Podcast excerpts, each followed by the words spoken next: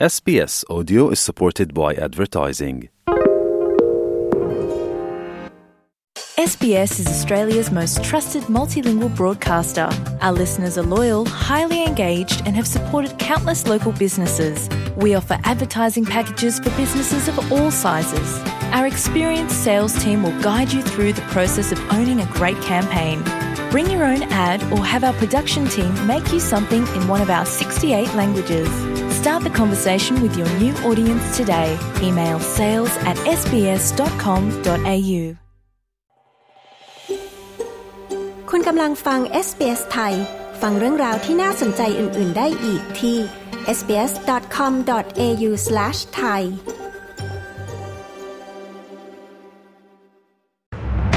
พายุไซโคลนเจสเปอร์คาดขึ้นฝั่งทางตอนเหนือของรัฐควีนส์แลนด์วันนี้ ชาวควีนส์แลนด์บางส่วนจะได้รับการบรรเทาค่าครองชีพเพิ่มเติมในปี 2024 ศาลตัดสินจำคุก 6 ปีไม่รอลงอาญา ไอซ์รัชนก สสพักก้าวไกล คดีมาตรา 112 ติดตามสรุปข่าวรอบวันจาก SBS ไทย พุธที่ 13 ธันวาคม 2566 กับกระผม วาริศมุช่วย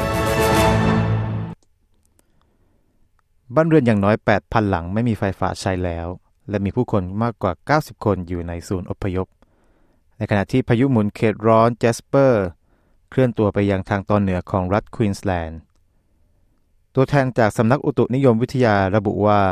ขณะนี้พายุไซโคลนลูกนี้อยู่ห่างจากชายฝั่งไม่ถึง 100 กิโลเมตร และคาดว่าจะขึ้นฝั่งภายในวันนี้ พร้อมกันนี้ยังคาดว่าพายุระดับหนึ่งจะเสริมกำลังเป็นพายุไซโคลนระดับ2เมื่อเข้าถึงชายฝั่ง เจ้าหน้าที่ได้เตือนผู้อยู่อาศัยที่ได้รับผลกระทบให้อยู่ในบ้าน หรือย้ายไปที่ศูนย์อพยพ หากพวกเขารู้สึกไม่ปลอดภัย ยังอยู่ที่รัฐควีนส์แลนด์นะครับชาวควีนส์แลนด์บางส่วนจะได้รับการบรรเทาค่าครองชีพเพิ่มเติมในปี 2024 ซึ่งได้รับแรงหนุนจากธุรกิจถ่านหินที่สร้างการเติบโตเล็กน้อยให้กับเศรษฐกิจของรัฐ รัฐมนตรีคลังของควีนส์แลนด์แคมเมรอนดิกส่งรายงานการทบทวนงบประมาณกลางปีของเมื่อวันพุธที่ 13 ธันวาคม โดยคาดการณ์ว่า เศรษฐกิจจะเติบโต 3%ในอีก 2 ปีข้างหน้า ซึ่งคาดว่าจะมีการขาดดุลจากการดำเนินงานสุทธิเล็กน้อยที่ 138 ล้านดอลลาร์ในปี 2023-2024 ซึ่งเป็นอัตราที่เพิ่มขึ้น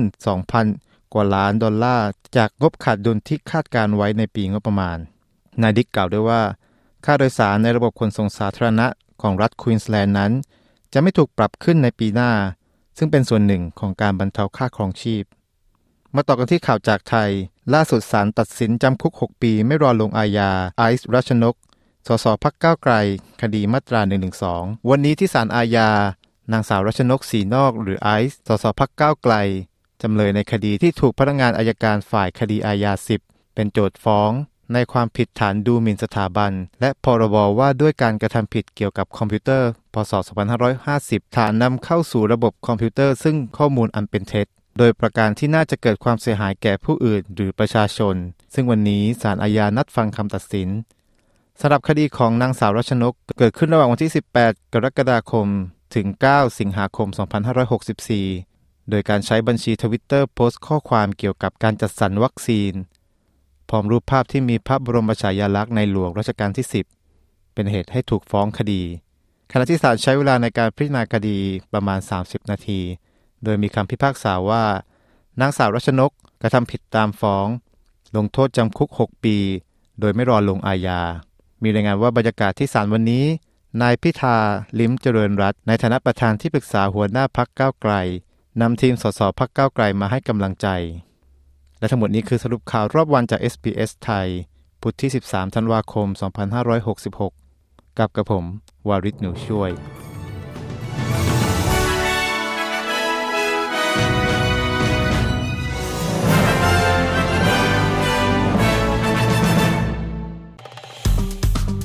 กดไลค์แชร์ และแสดงความเห็นไป follow SBS ไทยทาง Facebook